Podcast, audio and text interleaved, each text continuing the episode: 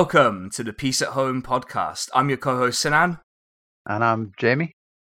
And sadly, Ben has decided that they're going to go have a good time on the mainland of Great Britain. So we're without them. But seems, instead. Seems implausible. Yeah, I, I didn't really believe them when they told me that was what they were up to, but apparently it's possible. But we have a replacement Scottish person, a replacement Scot service, if you will. So say hello to our guest, David from Praxiscast. Hello, I'm here to have a bad time instead of Ben. Yeah, Ben was really looking forward to this specific topic as well. So it's their own fault for choosing England over the podcast, really. Yeah.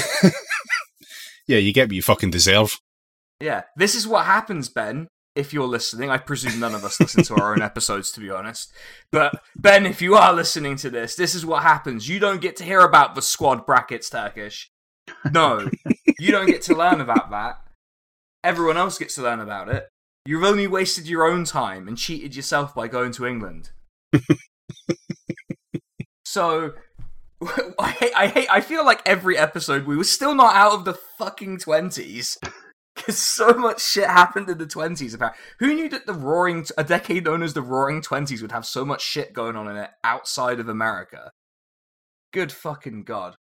But we have to rewind back a little bit, even back to the Ottoman Empire again, which is really I, I was I was trying to find what is the oldest socialist party that ever existed within the territory of Turkey.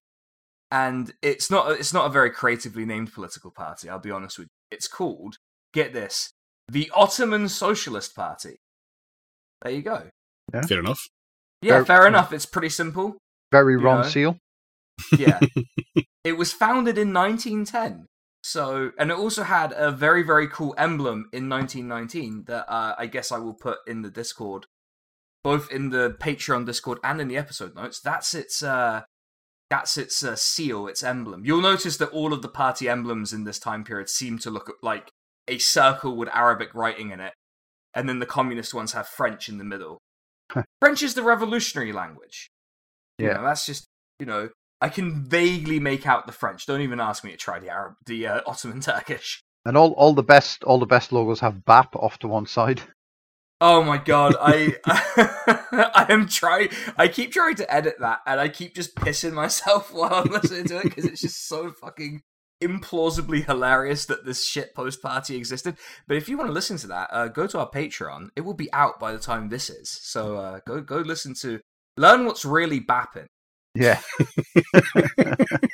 And also, I guess we might have BAP stickers out in some form. I don't know where we're going to put those, but we have a high high resolution version of the BAP logo now. Yeah. Because the- because because I have nothing better to do. yeah, because the party no longer exists, and so therefore cannot sue us for intellectual property violation. So, uh, thank you to the Turkish Constitutional Court for officially shutting down that party. Thank you. Yep. we appreciate it. Uh, but yeah, the Ottoman Socialist Party, it's it's not like massively interesting as a political party. It is just like a fairly small political party that was sort of heavily based in what Europeans called Rumelia, which is just you should just take that as like European Turkey plus all of the European Ottoman Empire shit. So this time it's like Macedonia, Albania, a bit of northern Greece, that kind of thing. But that's where all of the capitalism, the, the actual capitalism and industrializing was happening. yeah. So that's I mean, where I, all of the I- trade unions were. I don't want to sound uneducated, but I've never heard the word Rumelia before in my life. Oh, that's just what they called it at the time. You- Now you call it the Balkans. All right. Yeah. Which is also a Turkish word. Was was fun. Somehow racist? Because that, that would be very on brand for like what the Europeans called something. No, because it kind of comes from the Turkish for it, which is Rumeli, which is like the land of the Romans, if you like. Oh well, well, well done, Europe. For, Yeah, like, Europe- yeah. winding their neck in once. Yeah, and Balkans also, I will point out, not racist in and of itself. It just it's just an old Turkish word for mountains. So we didn't they didn't do a racism with that one so much. Though the Balkans more than capable of doing quite a bit of racism, as it turns out. Yeah. Yeah, wouldn't like to see the Rumelian YouTube comments. R- Rumelian map YouTube. it's just maps of Eastern Rumelia, but it's just the whole of Bulgaria.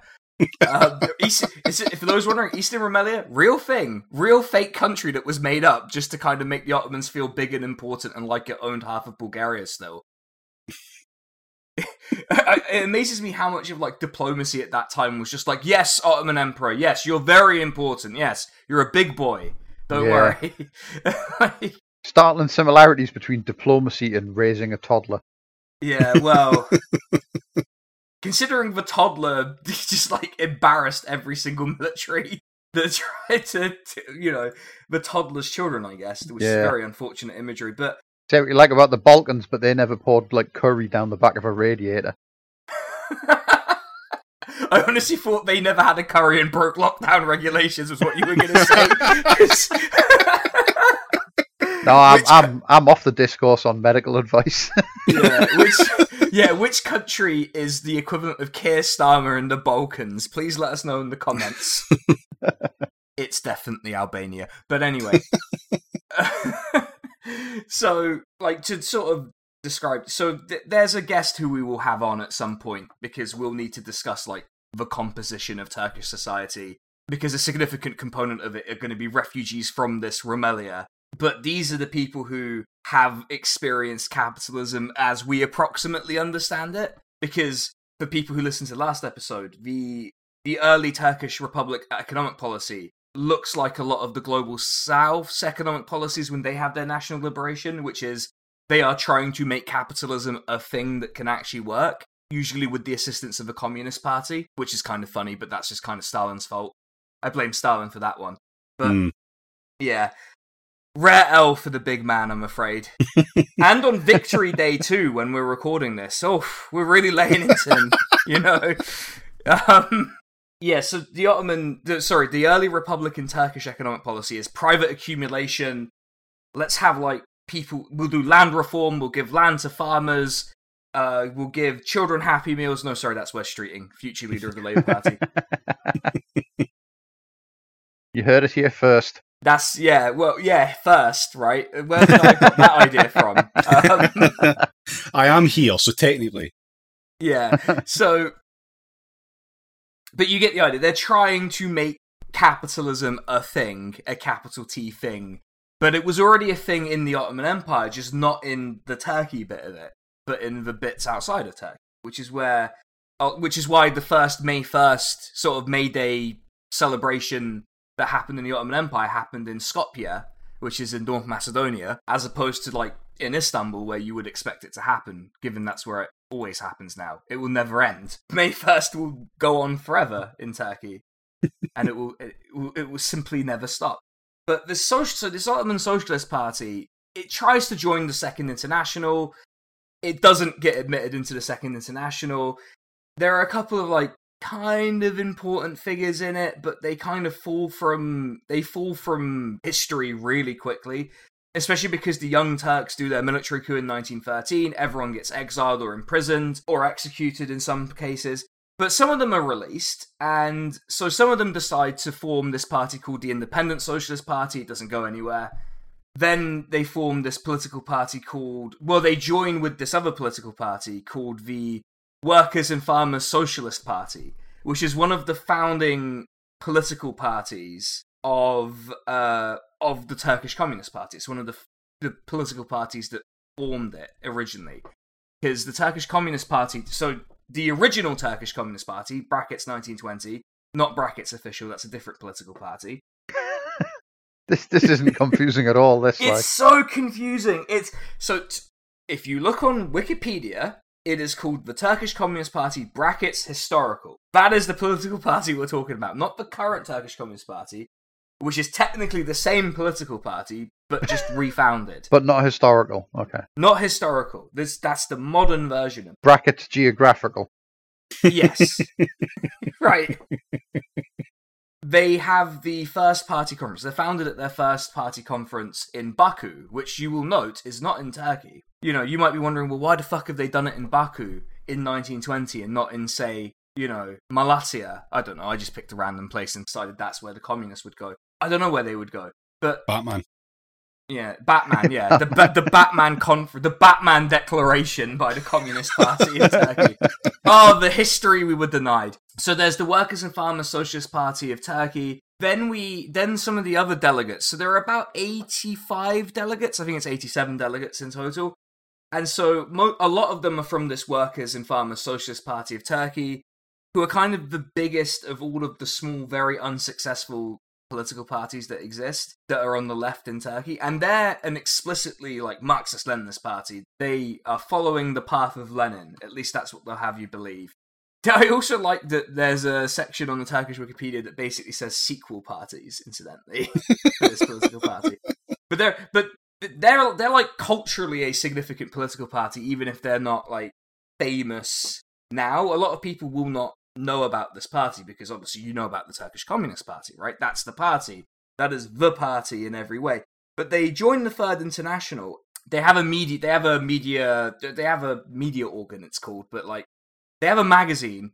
Obviously, all of these parties at the time have magazines and publications. Their magazine was called Kurtuluş, which just means uh, liberation or freedom, or it's it's the word that Turkey uses to describe its independence war, which is Kurtuluş Savaşı and also that t- TV series where that guy Yeah. resigns and they all applaud is called Kurtuluş. They are kind of a unique political party in the sense that they're like they openly align with Armenian political parties as well because you remember Armenia is also in the Ottoman Empire for a lot of this party's existence.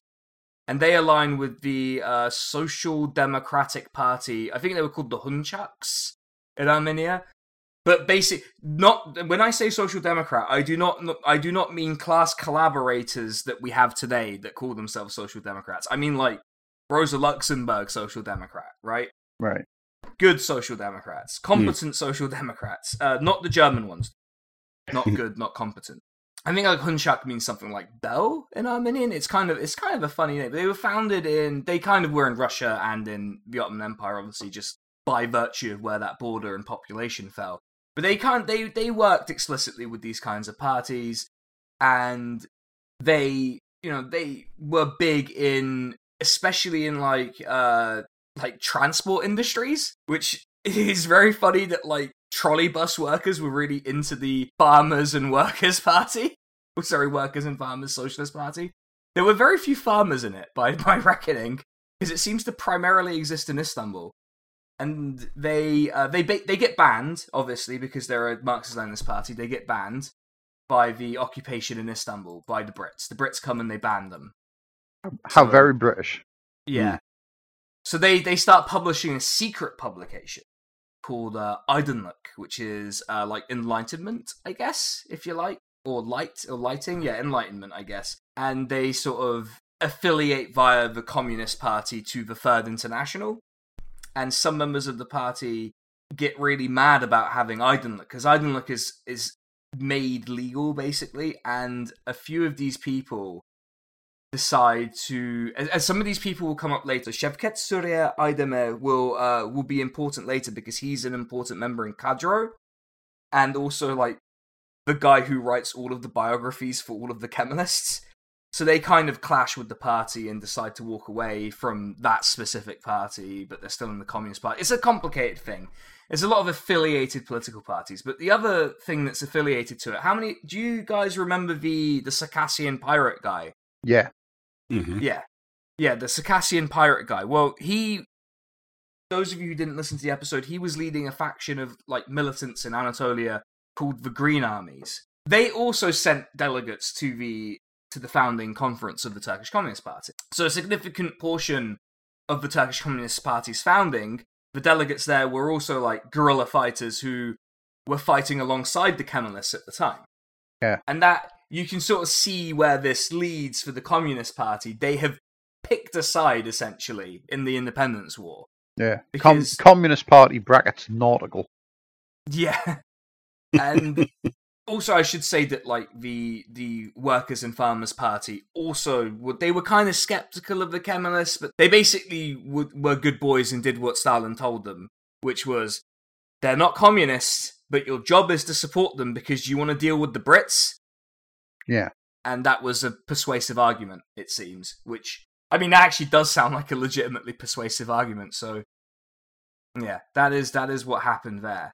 And I should note that there were other like socialist parties in the Ottoman Empire. There was like the Social Democratic Party, which was a really weird political party to found, given the litany of like much more functional political parties around them. So we have Green Army delegates. We also have the presence of people who. So we got to go to World War One. So Russia advanced into Anatolia and took a lot of prisoners of war. So the Red Army, when they um when they started their revolution, basically took the Turkish prisoners of wars and said, "Would you like to do some communism?" And they're like, well, "I'm not going to be in prison if I do communism, so yes." And so you end up with a bunch of Turkish people kind of fighting on the side of the Red Army during the Russian Civil War. Fantastic. Yeah, it is great. And they end up coming to Baku. They send some representatives of their own to Baku as sort of like the organized military, you know, the, what was it? I forget what it's called, like the Turkish Red Army faction or something like that. They have like they have an official name that's that sounds suspiciously like a terror group, but you know, like I realized what I said as I was saying. I was like, no, that's a different thing. That's a different thing I was referring to. But they they definitely um they definitely sent people off to um off to it, and they were an organized faction within the Red Army, and there's that. And so for people who wonder why, so there might be some Turkish people listening who wonder why there's like Caucasus style folk music that's in Turkish and about like Turkish people fighting in the Red Army. That's why there, there were Turkish people who fought in the Red Army, um, even up until World War II, which is a very long time to stay there.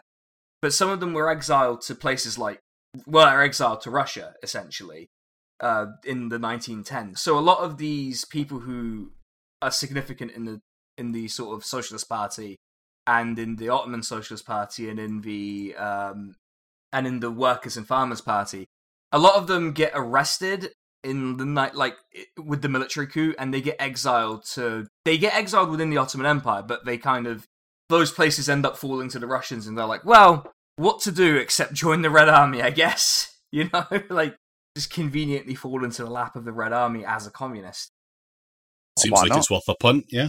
Yeah. Well, I mean, what else are you going to do? A gap year?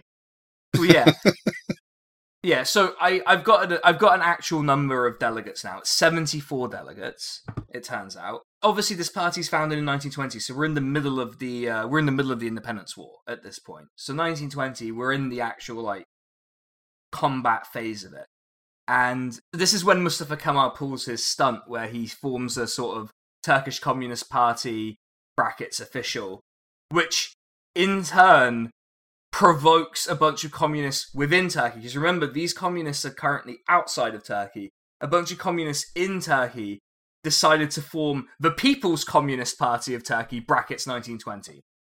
Which is not confusing at all because there's another political party called the People's Turkish People's Communist Party of Turkey, which the Turkish Communist Party merged into later. I'm not really keen on this like reverse leftism where like you unsplit. Yeah, yeah, it's, It's really somehow unusual. more confusing. it's it's it's because there isn't a great Trotskyist tradition in Turkish communism, I guess, because no one in Turkey is insane enough to think Leon Trotsky was right about anything. Fair. So, which is, you know, uh, it's a way Turkey is different to Britain, I guess. And to its credit.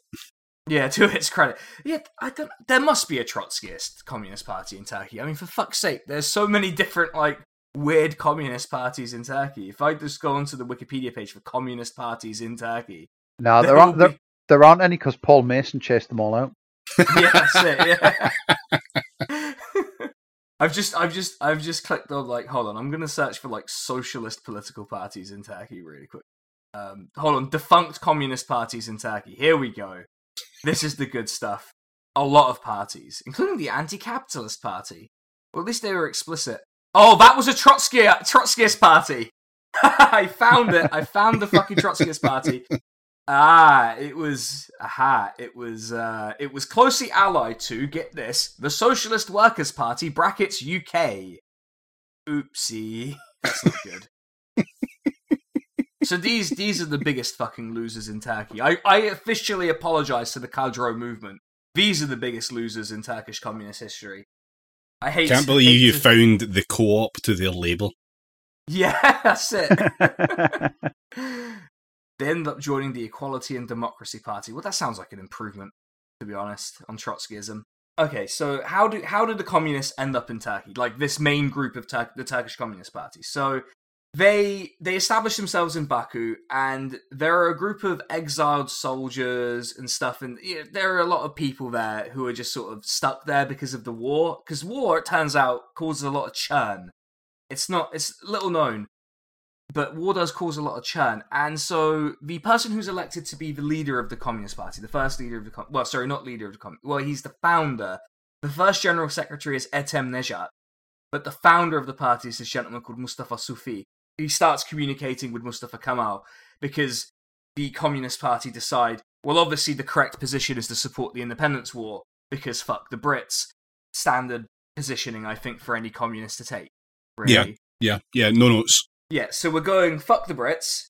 What they do is they want to come to Ankara. Mustafa Kemal says, "Well, why don't you come to Ankara to become part of the, you know, the you know, the parallel government we formed because the government that actually exists is shit and we told them to go fuck themselves." They try to come to Turkey, so they have to go to Turkey by boat because overland through the Caucasus, it's uh, you know, it's a whole thing, right? It's it's just difficult. So you have it's easier to go from Baku to I think they went to somewhere on the Black Sea coast. Um, well, they must have been the Black Sea coast, they went to some one of the resort towns now on the Black Sea coast. Get on a boat. They tried to get to. Oh no! Wait, no, no. Sorry, scratch all of that. They do try to come by land. It turns out. I just think that's incredibly stupid because, of course, it is. So they try to go by land, and they go to Kars and Erzurum, which are these two cities in eastern Turkey that are that were occupied by Russia, kinda.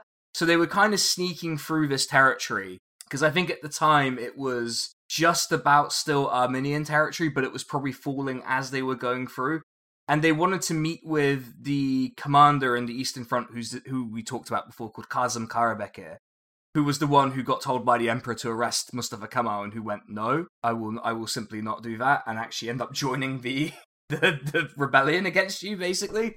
Which you know, good good move from the emperor, really. But there Mm. were protests against them when they entered the country, and the so this is not proven. This is speculation, but there is there's a sense that these protests were deliberately organized by Kazim Karabekir because he was much less keen on communists than even the regular Kemalists were because they were not very keen on the communists. You know, they just they they were not fans of the communists in general. So they get told to go to Trabzon, which is this large city on the uh, on the northeastern coast of Turkey. And incidentally, it's kind of funny that they get sent to these places because these places are actually kind of the hotbeds of leftism for a while in Turkey, which is which is funny because they try to do these probably fake protests against them. So they try to go by sea to reach Samsun. So there's a recurring thing in the independence war where whenever you try to get to Ankara, you go by sea to Samsun and then just trek in. And it's this long road. I think it was called the Independence Road, even. But it's this long trail where like supplies and men and weapons would just be sent down. And yet no one ever thought to try and threaten that really critical supply line until the Americans tried and then bungled it and only blew up like American owned tobacco factories. God, the CIA really did get started quite early, didn't it? Yeah, I, I actually I, I love reading about like the early CIA because they're so fucking shit at their job. It's unbelievably shit. But this was this was a U.S. Navy operation, oh, which Oh, perhaps explains why it was even more of a shit show. So what happens is they try to go to Trabzon, and in Trabzon they're killed. Mustafa Sufi and all of these people, all of his companions are killed, and this is like this is a big deal, right? Because these people are invited there by Mustafa Kemal. And so Mustafa Kemal looks very innocent. He's like, why would I kill people who I've invited personally to this wedding? You know?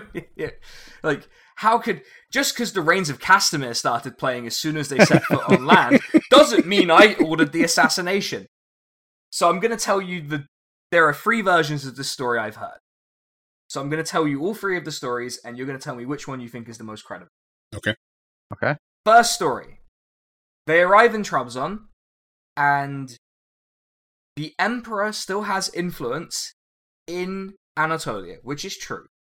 So he hires a group of men to corner the communists and kill them. That's Alright. that's the simplest version of the story. The other version of the story is either Mustafa Kemal or Kazım Karabekir hire the men and they kill him. Right? They kill them, right? They kill the mm-hmm. communists. Now, I'm gonna put I'm gonna offer this thought, which is Mustafa Kemal did invite them, and Kazim Karabekir did send them to Trabzon to then get on a boat to go to this place. The other Yeah. theory, the other theory is that Stalin colluded with, I'm not even kidding here, that Stalin colluded with some of the other Turkish nationalists he was in contact with to kill Mustafa Sufi because he didn't believe that he was sufficiently loyal to the Bolshevik party. Yeah, it's that one. It was that one. yeah. yeah. and there was actually one um there was one actually someone who was uh, purged by Stalin, a gentleman called Sultan Galiev. Um, one of the main claims against him in his well, might have been a show trial. I don't know. This doesn't sound credible because Mustafa Sufi and the fact that he and the fact that these sort of predecessor parties worked with the Ar- with Armenian political parties and Greek political parties, and all the and also a lot of these parties' political bases were in the Jewish and Greek communities in Rumelia. So I don't quite find this credible, but one of the accusations leveled by Stalin at this person's uh, show trial was that he formed an illegal pan-Turkist and Turanist faction with Mustafa Sufi. I mean, you can't do that though. That's illegal. Yeah, they can't do that. That's against the law. That's that would be like having a curry and a beer with your staffers during lockdown. It's not allowed. It's just illegal. I'm still in awe of that.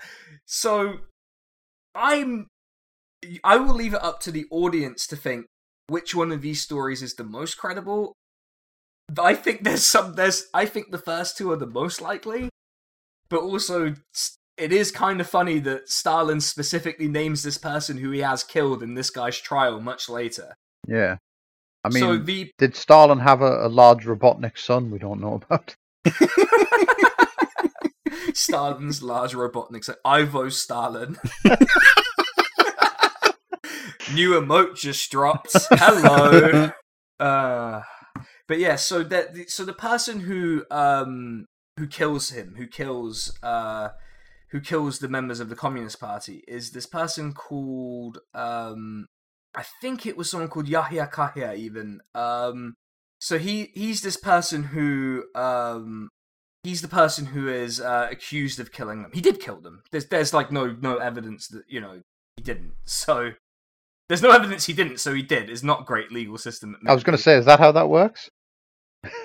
yeah, yeah. So okay, so he is witnessed doing the murders. Basically, this is like a publicly seen murder. This is not like a secret murder. This is not Assassin's Creed. Although, admittedly, every assassination I did in Assassin's Creed was very public. So Yeah, this is some like uh, first day on first day as Agent Forty Seven type shit. Is it just yeah, threw an exploding Yeah. duck at them in the street and then ran off? Yeah, I mean, it's something like that. And so they they do a show trial in Sivas, and so all of the uh, Yahya and all his people are just uh, are just because what happens is when you murder people out in the open in the streets, people get kind of pissed off. And so there were like th- there were kind of like riots going on in the city because people were really fucking angry like not on behalf of the communists. They they didn't re- that wasn't really the f- reason behind why they were angry. They were like, why are we openly killing people who are supposed to be, you know, on our side in this independence war? What I will say is, it, it that sort of thing very, very much depends on who you kill in the street. So if you're going to murder anyone in the street, learn to read the room. Yeah, exactly. That's exactly right. Everyone knows that if you're innocent in the in the court of public opinion, you're innocent IRL. Yeah. So It's like that. It's like that bit in Spider-Man Two where his mask comes off. Yeah. So he gets let off because of a lack of evidence, which, considering everyone saw him do it, is suspect. I will be honest.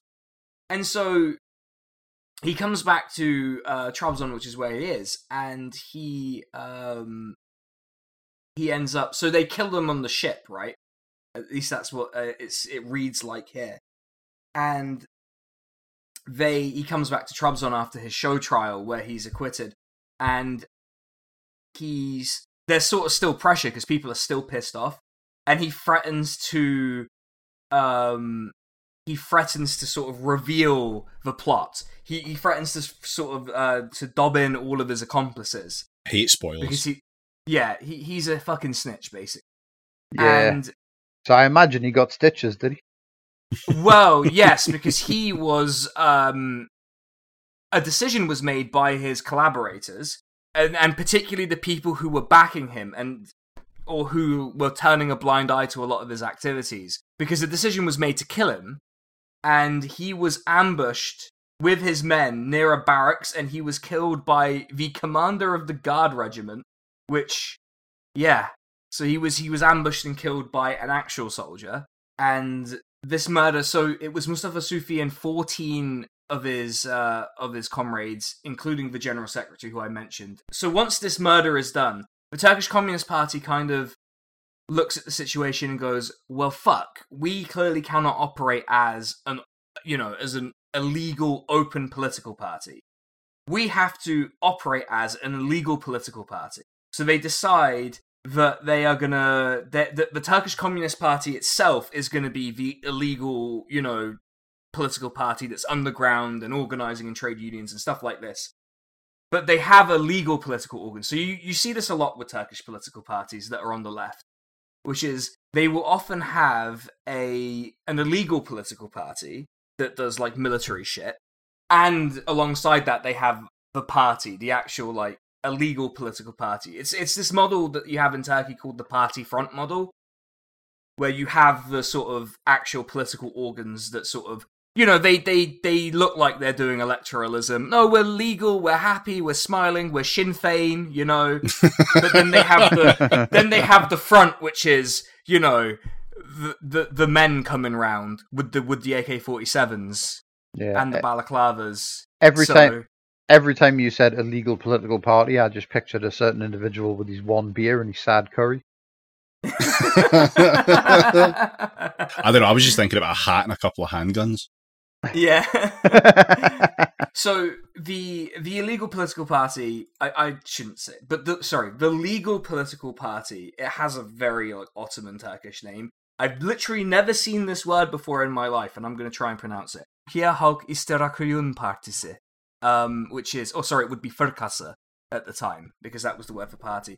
But it's the People's Participation Party. So they just they just want participation awards. The communists. Yeah. They just want participation awards. Also, I've just been given a bunch of dumplings by my partner, so I'm going to be in them.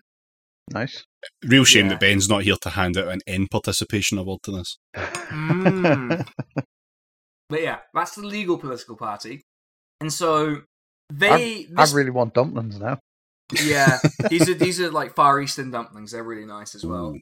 So they, so this legal political front is dissolved because by the time we get to 1922 a- a- and sort of the end of the Independence War, the active fighting bit of the Independence War, they decide, well, if we have a front organization that is a legal political party, but we're not really doing anything with the secret political organization, we may as well just be the Turkish Communist Party and just sort of see where that leads. And where it led was getting banned again. So they got banned uh, in in um, in August fifteenth, nineteen twenty two, and they carried on being an illegal political party. And in this time, they're having conferences and stuff like that. They're doing it all in secret, obviously. you know, they're having big conferences. You know, McDonald's have got a stand. Yeah. Oh. Sponsored by Raytheon. I, ju- I really like the idea of a big conference hall for the illegal, um, the, the illegal political party conference. That's fucking magic. Yeah, but that that is what happens. It still happens. To be fair, there are like political parties in Turkey today. They're obviously illegal, but still operate. It's. And it's like turning up to actually go to the black market. Yeah, and the the thing I find funny about that is As you enter, The- they hand you a single bottle of San Miguel. The, the thing the thing I find funny about that is you'll you'll see like websites talking about the amount of members in these parties, and they'll be like, the number of members is unknown because it is an illegal political party. And I'm like, yes, that does make a lot of sense. Keeping a list of your members of your illegal political party is a step too far even for Turkish people to fucking manage to think that's a good idea, apparently. Yeah. So, My crimes dot text. Yeah, a bold defence for the Labour Party to take on now, but I can see why they would do it. Sorry, we can't release any membership numbers at all. We're illegal. We've been thrown in jail, sorry. that's Keir Starmer's gambit with this, isn't it? Yeah, that's that's exactly it. He's he's going to take the he's going to take the L and get a fixed penalty notice so that he can then declare the Labour Party illegal, stand down, and Wes Streeting can go on the black market of politics. the black marketplace of ideas.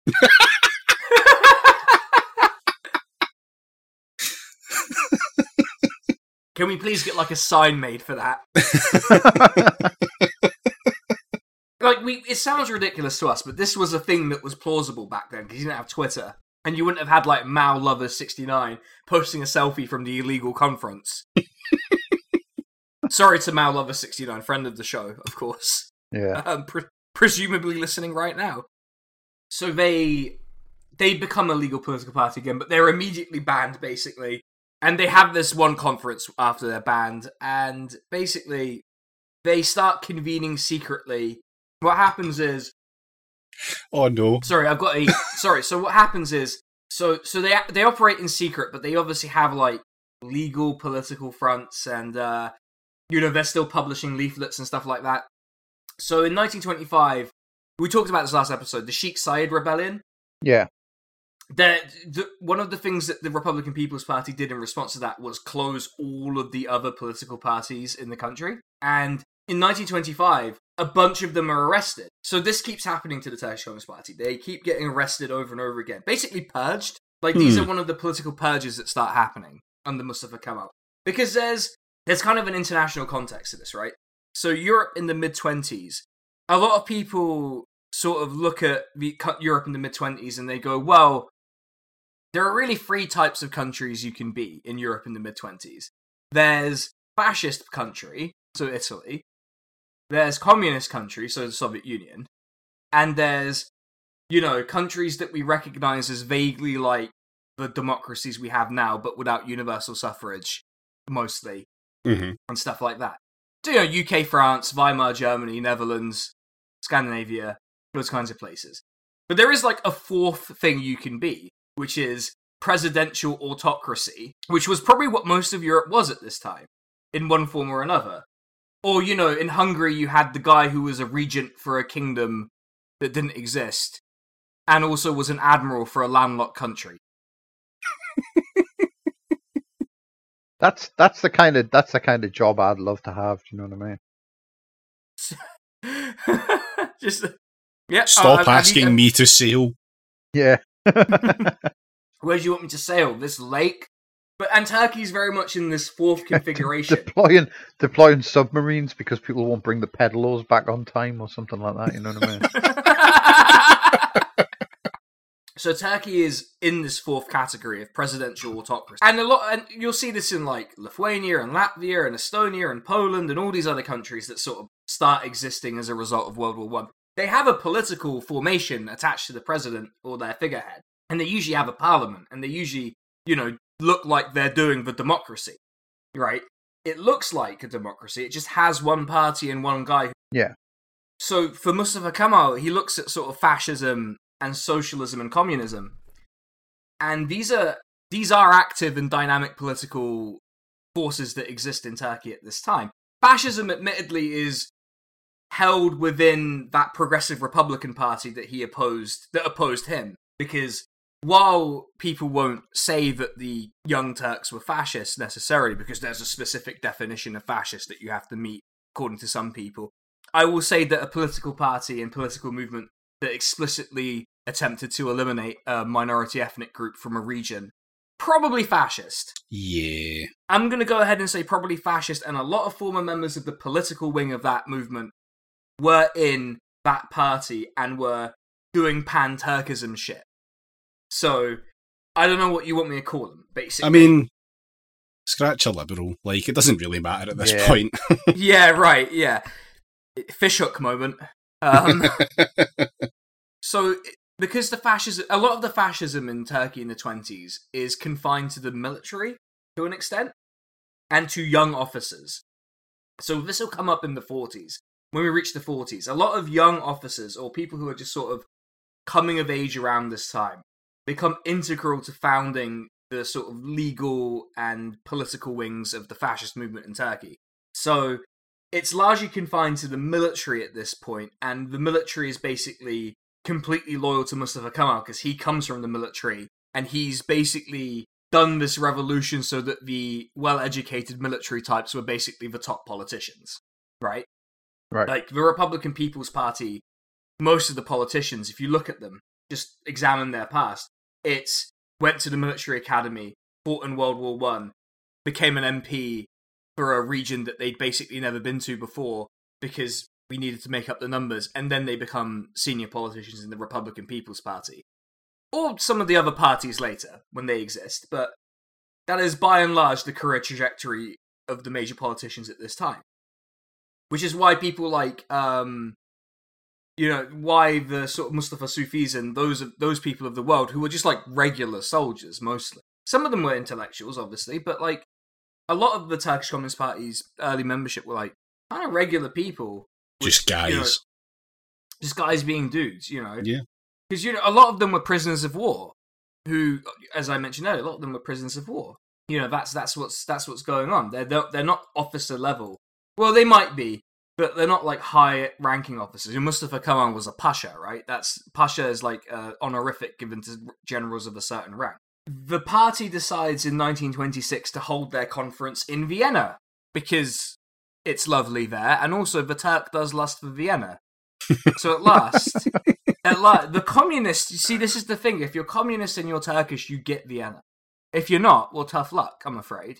So I'm be I'll be visiting Vienna soon. Nice. So I'm planning to just fuck off for three months and travel, basically. so if anyone's wondering what that's about.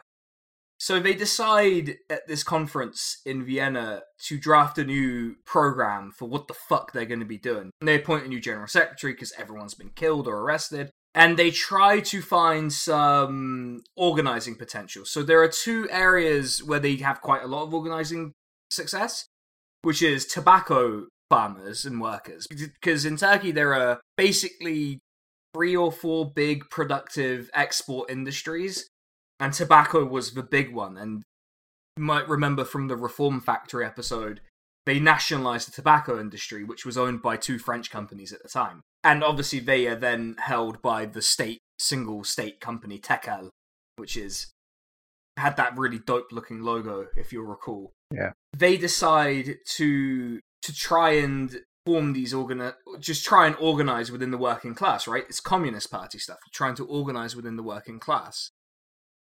I am gonna have the rest. Yeah, sorry. I'm sorry. I was just, my partner just entered the room and asked, "Are you gonna eat that?" I'm like, "Yes, I'm gonna eat that." Like, what what an outrageous way to behave! Like, it's her birthday tomorrow. She's already taken full advantage. Oh my god! Right. Anyway, we'll get back to that. I'm leaving that in. She has to be. She has to be called out. Everyone. so, so, um, there are internal problems in the party, right? Because there are two, there are two political positions here in the late twenties, and they relate to how does the Communist Party relate to Kemalism, right? Because you have to, you have to reckon with it. It's like the sun; it's too big to ignore, but you also can't look right at it, right? Because looking right at it is going to cause problems, and it does cause problems in the party. So the person they elect as general secretary takes this position of let's reconcile with Kemalism. Let's try and do Marxism Kemalism. Uh, you know, uh, what did I call it before? Le- uh, social Kemalism. Let's try that. you know, let's try and do. Let's tr- and I, as I point out, Kemalism is basically like liberalism ideal. You know, it's the ideal form of liberalism. So what you're getting is Blairism from this, basically you are getting Blairism from this. But the uh, so basically, what happens in 1927 before all of this can really properly come to a head is they are in 1927 in the autumn. There are massive arrests done against the Turkish Communist Party. Like these are the ones that basically are a critical blow to its operating capacity, really. Uh, and this is a party that's already trying to recover. It's already trying to recover from several arrests. And what happens is these people who sort of say we should reconcile with Kemalism, after they're arrested, they flip and make this. Um, and later on, they found Kadro, which is uh, Ben's favorite uh, political organization. Uh, uh, so the people who were caught in the arrests and tried in absentia. So basically, there was a very famous poet, Nazim Hikmet, who is a legendarily good poet.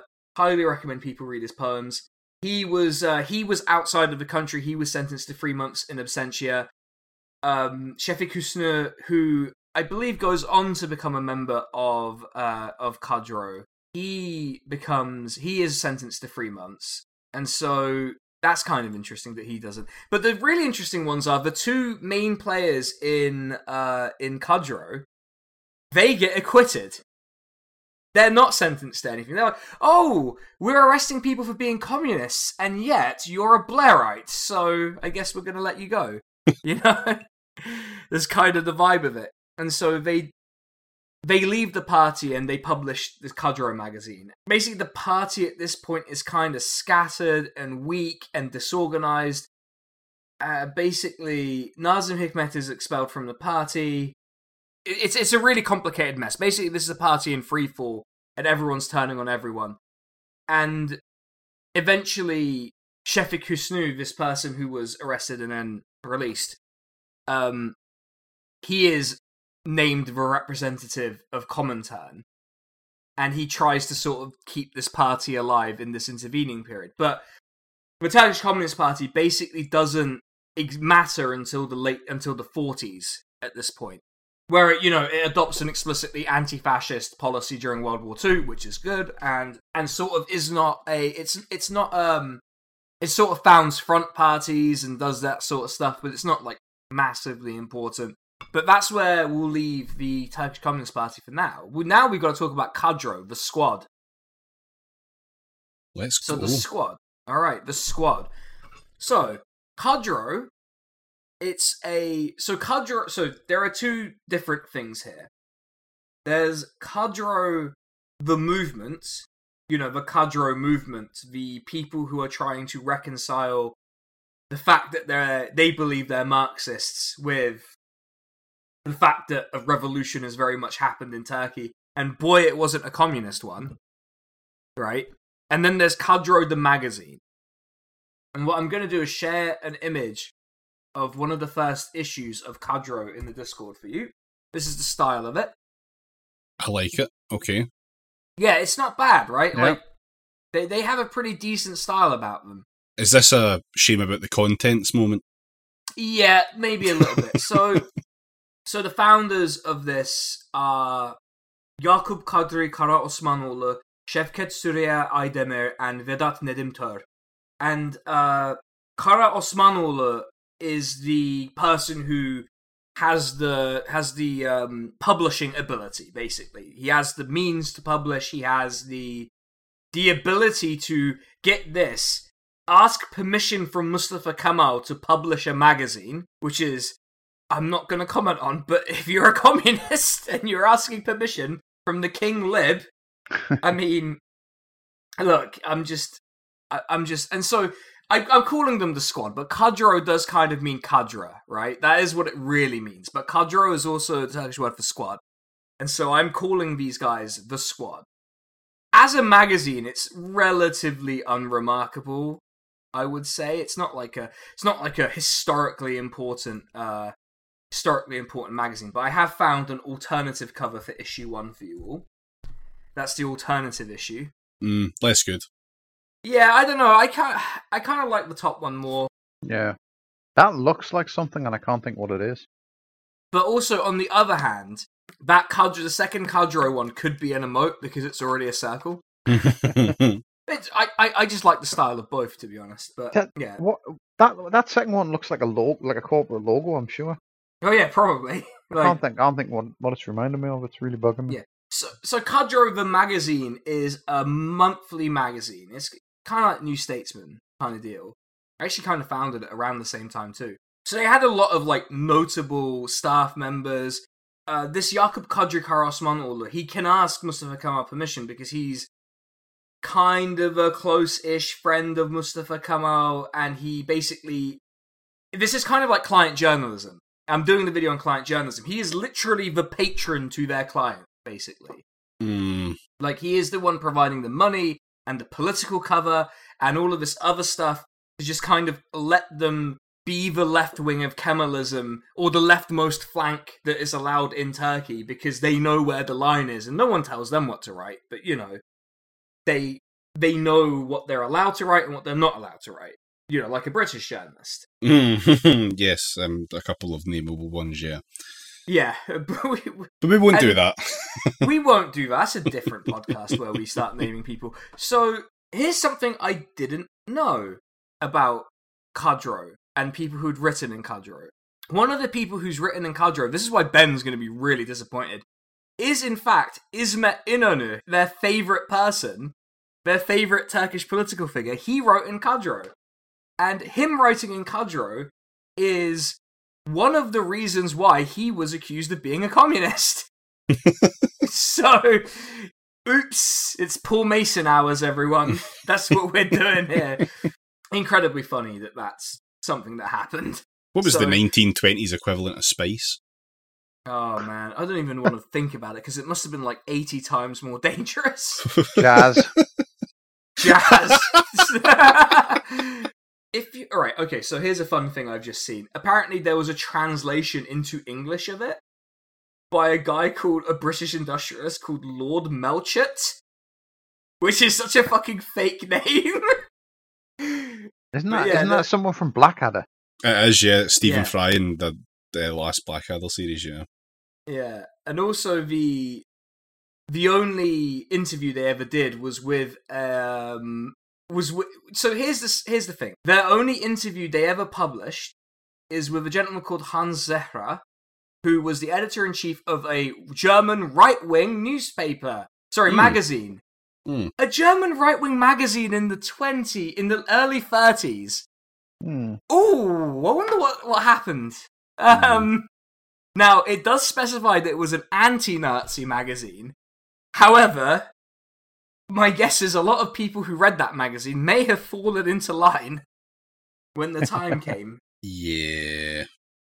But uh, but here's the thing: if you're a serious communist magazine, don't interview right-wing people. Is step one. Yeah. So just just step one. Step two is don't have an explicit public statement of support from the King Lib Ataturk because he had like a, he explicitly supported it. So obviously Ismet Inonu published was published in it, and his article was called "Statism of Our Party." So he was explaining one of the six arrows, which is statism, and it's like Ismet Inonu has this thing that he would say where he's like, if you're statist and you're populist, you are necessarily left of center. And I'm like, Um, does that mean that Boris Johnson in 2019 election mode was left of centre, therefore? Because there sure was a lot of populism and statism going on there. So who's to say whether Ismet Inonu was just kind of playing with people there? But Mustafa Kamal does support it, and there is a statement published in a special issue, which was published on the 10th anniversary of the founding of the Republic, which is also the one where Ismet Inonu sort of um, publishes himself because it's like, well, you know, you're a major magazine. You know, it's the 10th anniversary of the Republic. We allow you to publish. So, you know, why not? You know, what's the risk, right? And there's a statement on the first page published with the headlines compliment of His Excellency to the, you know, staff writers and the compliments of our great chief who gave enthusiasm and encouragement to our magazine on the occasion of the 10th anniversary of our republic, of the republic, sorry. That's kind of poorly translated on my part, but you get the picture. I remember that while the staff was discussing, they wrote that their purpose was to serve the establishment and development of the profession and method unique to the Turkish nation and country. I wish the staff great success in this purpose. This does not sound like a communist magazine, does it? no, no. Doesn't sound communist to me. Um, It sounds like the self-aware Guardian. Yeah, this is the self-aware guardian. They're like, no, we're here to serve the particular, you know, establish the establishment of a particular way of thinking in this country. That is, you know, we're policing the left side. So you may not have any clue what the fuck Kadro actually believed at this point, and that's kind of on purpose on my part because the ideology is just complete fucking nonsense. So the the core belief is this: so that there's a revolution that will occur in two stages. So the first stage of the revolution is Come to liberate. Athens. Come to Athens. yes, it, it's. I'm now imagining Kadro, Kadro Paul Mason, and,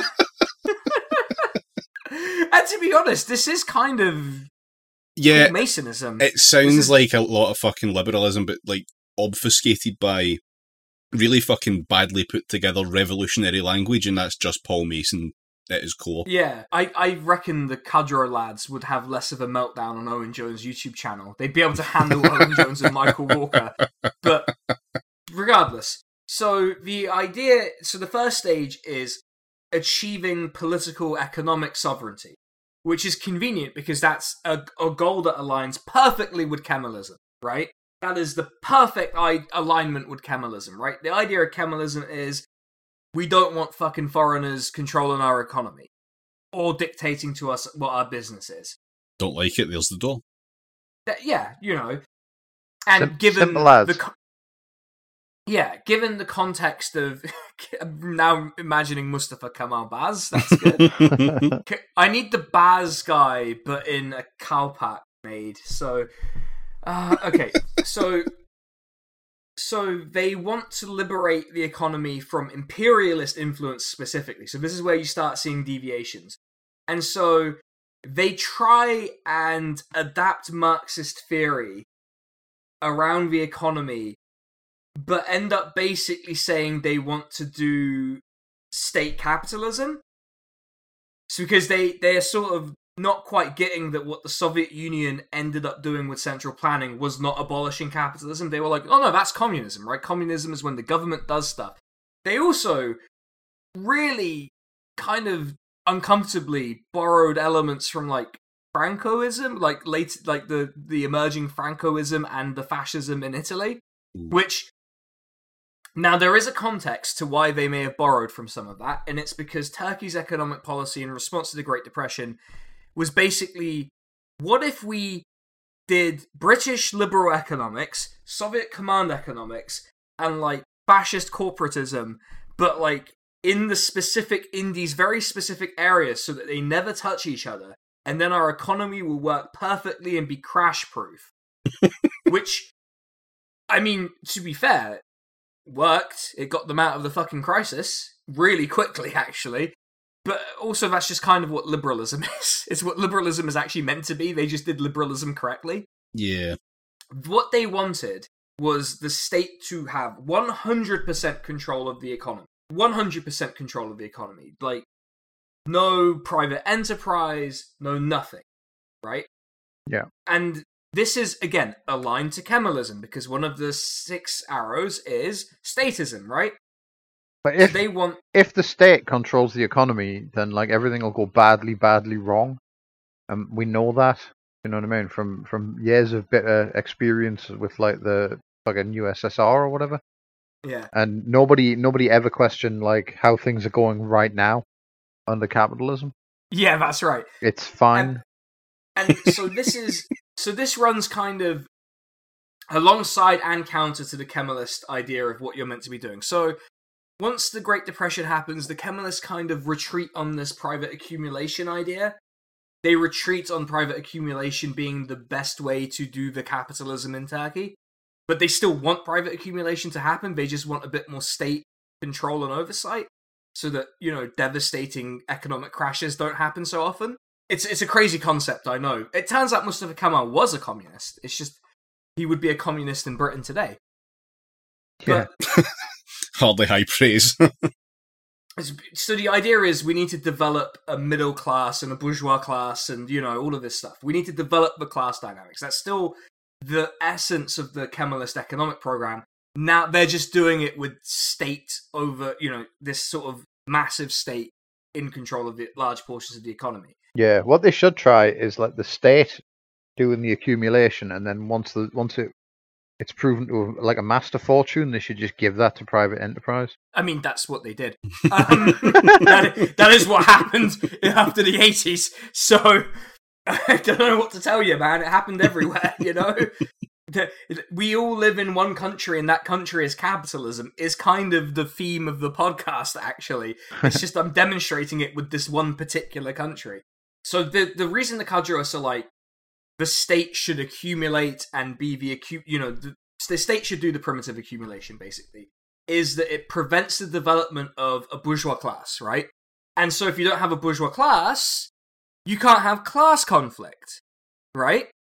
You can't have class conflict. There's no other class to have conflict with. Everyone is working class. Okay. because capital is in the hand of the state not of not in the hand of a bourgeois class that acts in its economic interest. Now, of course, that's really clever. It's a, it sounds like the one weird trick to sort of get there. It Yeah. never fucking works Everyone- because If everyone's working class, do they all have fire in belly? yeah, that's it, it's it's it does it's nonsense, right? It's a complete nonsense political theory because that's not how it works. This is state. Ca- you- you've described state capitalism. I'm afraid. Yeah, who's the uh, who's the Turkish uh, Andrew Twentyman? Oh, fucking Christ. I mean, like, the number of people who own pizza places in Turkey, I mean, we could be waiting a while to figure that one out. So, Turkey does do this state centered sort of policy, but the, the aim of it is not to to prevent the development of different classes as understood by Marxist theory. The aim of it is to basically take this idea to its natural conclusion, which is if the state has this sort of big presence in the economy, the economy can be stable and people will not starve necessarily every time there is an economic crash. Fine. I'm not saying that's bad, by the way. I'm that's that's a completely fine economic theory to have. But the Kadroists have this batshit crazy idea of how classes form. Because let's say the state does do this accumulation. Well, you presumably organize the industries in the same way, right? So you have management, and they'll get paid more than other people, right? You'll have upper management, they'll get paid more than other people. And you end up with the class formations anyway, but with just this massive state that can choose to fucking starve people if it wants, I guess. You know, it can do all sorts of things. Don't like a particular city, cut off its water. You're in control of the, you know, of everything. You know? I'm mostly I'm mostly attacking this idea because it doesn't make any sense to me. Also, these classes had already formed in Turkey. I just I cannot emphasize that enough. These classes already existed. So they're not really doing anything novel here. And uh, the magazine, so the magazine is asked by Mustafa Kemal to to close. They ask they, he asks nicely. He says, "Could you close, please?" Now, if you were a communist newspaper doing communism, what do you think you would say? I mean, um, you'd probably well, I mean, you aren't you supposed to be like publishing this fucking thing illegally anyway? Well, no, they were given permission. Well, Um, yeah, but I mean, aren't you supposed to be like fucking like you know what I mean, subversive and uh, and cool. yeah, Yeah, and like fucking, do you know what I mean? But like, if if you if you needed permission from the man, then I guess when he asks you to close nicely, you fucking you you jump to it. that's right. The biggest melt movement in history. The Paul Masons of Turkey said, "Yeah, okay, we'll close," and they closed. Yeah. And Did they uh, did they curse the Trotskyists for making them close?